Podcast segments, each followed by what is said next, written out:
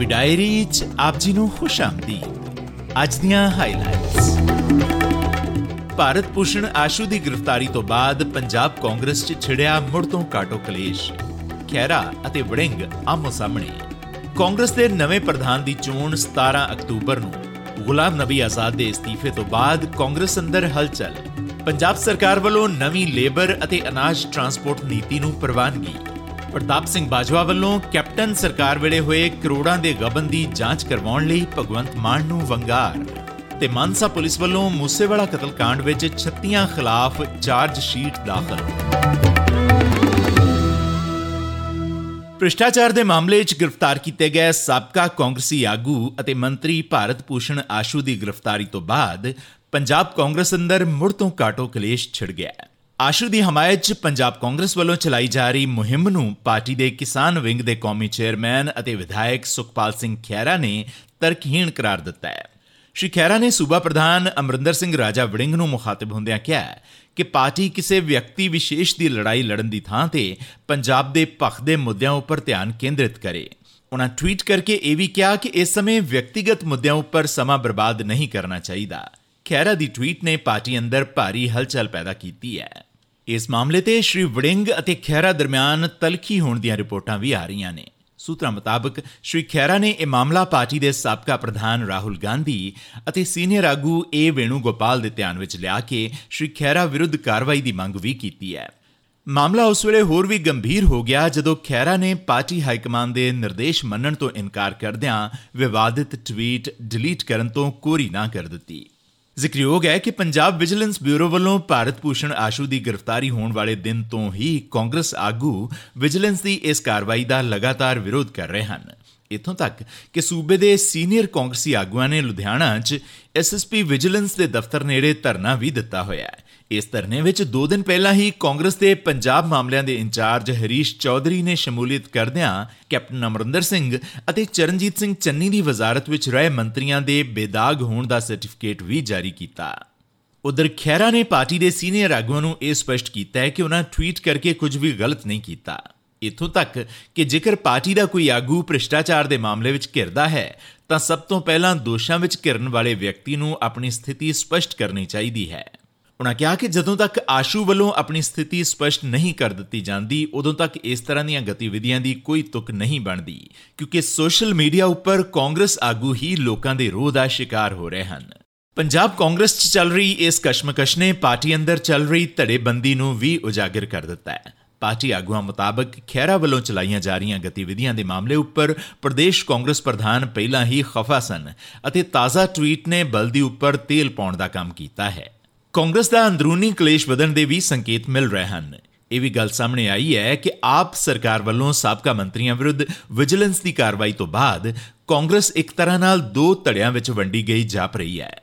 ਉਧਰ ਪੰਜਾਬ ਪ੍ਰਦੇਸ਼ ਕਾਂਗਰਸ ਕਮੇਟੀ ਦੇ ਪ੍ਰਧਾਨ ਅਮਰਿੰਦਰ ਸਿੰਘ ਰਾਜਾ ਵੜਿੰਗ ਨੇ ਪਾਰਟੀ ਵਿਧਾਇਕ ਸੁਖਪਾਲ ਸਿੰਘ ਖੈਰਾ ਵੱਲੋਂ ਕੀਤੇ ਗਏ ਟਵੀਟ ਦਾ ਜਵਾਬ ਦਿੰਦਿਆਂ ਕਿਹਾ ਕਿ ਖੈਰਾ ਬਿਨਾਂ ਮੰਗੇ ਕੋਈ ਸਲਾਹ ਨਾ ਦੇਣ। ਉਹਨਾਂ ਕਿਹਾ ਕਿ ਜੇਕਰ ਬਿਨਾਂ ਮੰਗੇ ਕੋਈ ਆਗੂ ਸਲਾਹ ਦਿੰਦਾ ਹੈ ਤਾਂ ਉਸ ਦੀ ਵਕਤ ਘੱਟ ਹੋ ਜਾਂਦੀ ਹੈ। ਤੇ ਸ਼੍ਰੀ ਖੈਰਾ ਨੂੰ ਜੇਕਰ ਕੋਈ ਦਿੱਕਤ ਹੈ ਤਾਂ ਉਹ ਪਾਰਟੀ ਪਲੇਟਫਾਰਮ ਤੇ ਆ ਕੇ ਗੱਲ ਕਰਨ। ਉਹ ਗਾਣੇ 'ਚ ਲਿਖਿਆ ਬਿਨਾ ਮੰਗੇ ਉਹ ਸਲਾਹ ਨਹੀਂ ਦੇਣੀ ਚਾਹੀਦੀ। ਕਦਰ ਘਟ ਜਾਂਦੀ ਹੈ। ਸੋ ਕੋਈ ਗੱਲ ਇੱਥੇ ਇਹ ਜ਼ਿਕਰਯੋਗ ਹੈ ਕਿ ਪਾਰਟੀ ਦੇ ਕੇਂਦਰੀ ਆਗੂ ਗੁਲਾਮ ਨਬੀ ਆਜ਼ਾਦ ਵੱਲੋਂ ਕਾਂਗਰਸ ਨੂੰ ਅਲਵਿਦਾ ਕਿਹਾ ਜਾਣ ਤੋਂ ਬਾਅਦ ਪਾਰਟੀ ਅੰਦਰ ਸਿਆਸੀ ਮਾਹੌਲ ਗਰਮਾਇਆ ਪਿਆ ਹੈ। ਬੀਤੇ ਕੱਲ ਕਾਂਗਰਸ ਨੇ ਸਾਰੀਆਂ ਕਿਆਸ ਅਰਾਈਆਂ ਦਾ ਅੰਤ ਕਰਦਿਆਂ 17 ਅਕਤੂਬਰ ਨੂੰ ਪਾਰਟੀ ਪ੍ਰਧਾਨ ਦੀ ਚੋਣ ਕਰਵਾਉਣ ਦਾ ਐਲਾਨ ਕੀਤਾ ਹੈ। ਪ੍ਰਧਾਨ ਦੀ ਚੋਣ ਜਿੱਤਣ ਵਾਲੇ ਆਗੂ ਦਾ ਐਲਾਨ 2 ਦਿਨ ਬਾਅਦ ਕੀਤਾ ਜਾਏਗਾ। ਕਾਂਗਰਸ ਨੇ ਨਾਲ ਹੀ ਕਿਹਾ ਕਿ ਉਹ ਮੁਲਕ ਵਿੱਚ ਅਜਿਹੀ ਇਕੱਲੀ ਪਾਰਟੀ ਹੈ ਜੋ ਇਸ ਤਰ੍ਹਾਂ ਦੀ ਲੋਕਤੰਤਰਿਕ ਪ੍ਰਕਿਰਿਆ ਦਾ ਪਾਲਣ ਕਰਦੀ ਹੈ। ਜ਼ਿਕਰਯੋਗ ਹੈ ਕਿ ਭਾਜਪਾ ਵੰਸ਼ਵਾਦ ਦੀ ਰਾਜਨੀਤੀ ਦੇ ਮੁੱਦੇ ਉੱਪਰ ਕਾਂਗਰਸ ਨੂੰ ਵਾਰ-ਵਾਰ ਘੇਰ ਰਹੀ ਹੈ। ਸੱਤਾਧਾਰੀ ਪਾਰਟੀ ਨੇ ਇਹ ਵੀ ਦੋਸ਼ ਲਾਇਆ ਹੈ ਕਿ ਪਾਰਟੀ ਦੇ ਮਾਮਲਿਆਂ 'ਚ ਗਾਂਧੀ ਪਰਿਵਾਰ ਦਾ ਦਖਲ ਹੈ। ਸੋਨੀਆ ਗਾਂਧੀ ਪਾਰਟੀ ਦੇ ਸਭ ਤੋਂ ਲੰਮਾ ਸਮਾਂ ਪ੍ਰਧਾਨ ਰਹੇ ਹਨ ਅਤੇ 2017 ਤੋਂ 19 ਤੱਕ ਦੇ ਸਮੇਂ ਨੂੰ ਛੱਡ ਕੇ ਬਾਕੀ ਸਾਰੇ ਸਮੇਂ ਵਾਸਤੇ 1998 ਤੋਂ ਇਸ ਅਹੁਦੇ ਉੱਪਰ ਹਨ। ਕਾਂਗਰਸ ਦੇ ਸੀਨੀਅਰ ਆਗੂ ਗੁਲਾਮ ਨਬੀ ਆਜ਼ਾਦ ਨੇ ਜਥੇਬੰਦਕ ਚੋਣਾਂ ਤੋਂ ਪਹਿਲਾਂ ਸ਼ੁੱਕਰਵਾਰ ਨੂੰ ਪਾਰਟੀ ਨੂੰ ਇੱਕ ਵੱਡਾ ਝਟਕਾ ਦਿੰਦਿਆਂ ਪਾਰਟੀ ਤੋਂ ਅਸਤੀਫਾ ਦੇ ਦਿੱਤਾ। ਉਹਨਾਂ ਕਾਂਗਰਸ ਪ੍ਰਧਾਨ ਸੋਨੀਆ ਗਾਂਧੀ ਨੂੰ ਲਿਖੇ ਪੰਜ ਪੰਨਿਆਂ ਦੇ ਪੱਤਰ ਵਿੱਚ ਕਿਹਾ ਹੈ ਕਿ ਪਾਰਟੀ ਪੂਰੀ ਤਰ੍ਹਾਂ ਬਰਬਾਦ ਹੋ ਗਈ ਹੈ। ਉਹਨਾਂ ਕੇਂਦਰੀ ਲੀਡਰਸ਼ਿਪ ਉੱਪਰ ਦੋਸ਼ ਲਗਾਇਆ ਕਿ ਉਹ ਫਰਜ਼ੀ ਅੰਦਰੂਨੀ ਚੋਣਾਂ ਦੇ ਨਾਮ ਉੱਪਰ ਪਾਰਟੀ ਨਾਲ ਧੋਖਾ ਕਰ ਰਹੀ ਹੈ। ਪੰਜਾਬ ਵਜ਼ਾਰਤ ਨੇ ਖੇਤੀਬਾੜੀ ਵਿਭਾਗ ਵਿੱਚ 359 ਅਸਾਮੀਆਂ ਅਤੇ ਸਿਵਲ ਜੱਜਾਂ ਦੀਆਂ 90 ਅਸਾਮੀਆਂ ਭਰਨ ਦੇ ਅਹਿਮ ਫੈਸਲੇ ਸਮੇਤ ਸਾਲ 2022 ਵਾਸਤੇ ਨਵੀਂ ਪੰਜਾਬ ਅਨਾਜ ਲੇਬਰ ਨੀਤੀ ਅਤੇ ਸੋਧੀ ਹੋਈ ਪੰਜਾਬ ਅਨਾਜ ਟਰਾਂਸਪੋਰਟ ਨੀਤੀ ਨੂੰ ਪ੍ਰਵਾਨਗੀ ਦਿੱਤੀ ਹੈ। ਮੁੱਖ ਮੰਤਰੀ ਭਗਵੰਤ ਸਿੰਘ ਮਾਨ ਦੀ ਪ੍ਰਧਾਨਗੀ ਹੇਠ ਚੰਡੀਗੜ੍ਹ 'ਚ ਹੋਈ ਮੰਤਰੀ ਮੰਡਲ ਦੀ ਇੱਕ ਅਹਿਮ ਮੀਟਿੰਗ ਵਿੱਚ ਕਈ ਹੋਰ ਫੈਸਲੇ ਵੀ ਲਏ ਗਏ। ਇਸ ਦਰਮਿਆਨ ਪੰਜਾਬ ਵਿਧਾਨ ਸਭਾ 'ਚ ਵਿਰੋਧੀ ਧਿਰ ਦੇ ਆਗੂ ਅਤੇ ਸੀਨੀਅਰ ਕਾਂਗਰਸ ਮੈਂਬਰ ਪ੍ਰਤਾਪ ਸਿੰਘ ਬਾਜਵਾ ਨੇ ਮੁੱਖ ਮੰਤਰੀ ਭਗਵੰਤ ਸਿੰਘ ਮਾਨ ਨੂੰ ਵੰਗਾਰਦਿਆਂ ਕਿਹਾ ਕਿ ਜੇਕਰ ਉਹ ਸਹੀ ਮਾਇਨਿਆਂ 'ਚ ਇਮਾਨਦਾਰ ਹਨ, ਤਾਂ ਉਹ ਸਾਬਕਾ ਮੁੱਖ ਮੰਤਰੀ ਕੈਪਟਨ ਅਮਰਿੰਦਰ ਸਿੰਘ ਦੇ ਕਾਰਜਕਾਲ ਦੌਰਾਨ ਹੋਏ 3400 ਕਰੋੜ ਦੇ ਕਥਿਤ ਘੁਟਾਲਿਆਂ ਦੀ ਜਾਂਚ ਕਰਵਾਉਣ।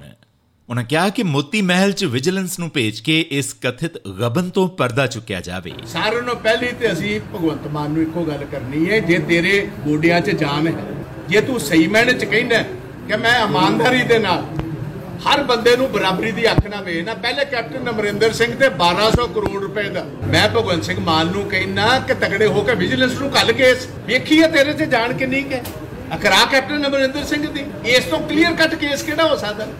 ਮਾਨਸਾ ਪੁਲਿਸ ਨੇ ਪੰਜਾਬੀ ਗਾਇਕ ਸਿੱਧੂ ਮੂਸੇਵਾਲੇ ਦੇ ਕਤਲ ਵਿੱਚ 1850 ਪੰਨਿਆਂ ਦੀ ਚਾਰਜ ਸ਼ੀਟ ਦਾਇਰ ਕੀਤੀ ਹੈ, ਜਿਸ ਵਿੱਚ ਕੁੱਲ 36 ਮੁਲਜ਼ਮਾਂ ਵਿੱਚੋਂ 24 ਕਾਤਲਾਂ ਦੇ ਨਾਮ ਦਿੱਤੇ ਗਏ ਹਨ ਅਤੇ ਗੈਂਗਸਟਰ ਲਾਰੈਂਸ ਬਿਸ਼ਨੋਈ ਨੂੰ ਮਾਸਟਰਮਾਈਂਡ ਦੱਸਿਆ ਗਿਆ ਹੈ।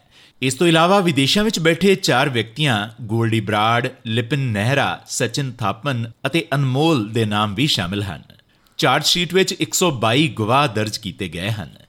ਨੋਇਡਾ 'ਚ ਸੁਪਰਟੈਕ ਕੰਪਨੀ ਦੀ ਗੈਰ ਕਾਨੂੰਨੀ ਐਲਾਨ ਕੀਤੀ ਗਈ ਇਮਾਰਤ ਦੇ 200 ਮੀਟਰ ਉੱਚੇ ਟਾਵਰਾਂ ਨੂੰ ਸੁਪਰੀਮ ਕੋਰਟ ਦੇ ਨਿਰਦੇਸ਼ਾਂ ਮਗਰੋਂ ਧਮਾਕੇ ਨਾਲ ਢਹਿ ਢੇਰੀ ਕਰ ਦਿੱਤਾ ਗਿਆ।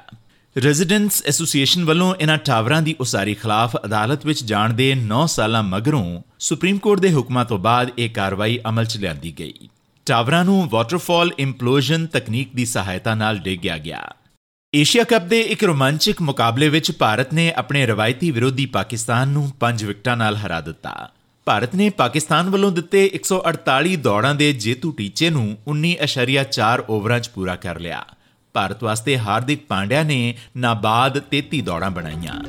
ਇਸੀ ਅੱਜ ਦੀ ਪੰਜਾਬੀ ਡਾਇਰੀ। ਤੁਹਾਡਾ ਦਿਨ ਸ਼ੁਭ ਰਵੇ। ਹੁਣ ਇਜਾਜ਼ਤ ਦਿਓ।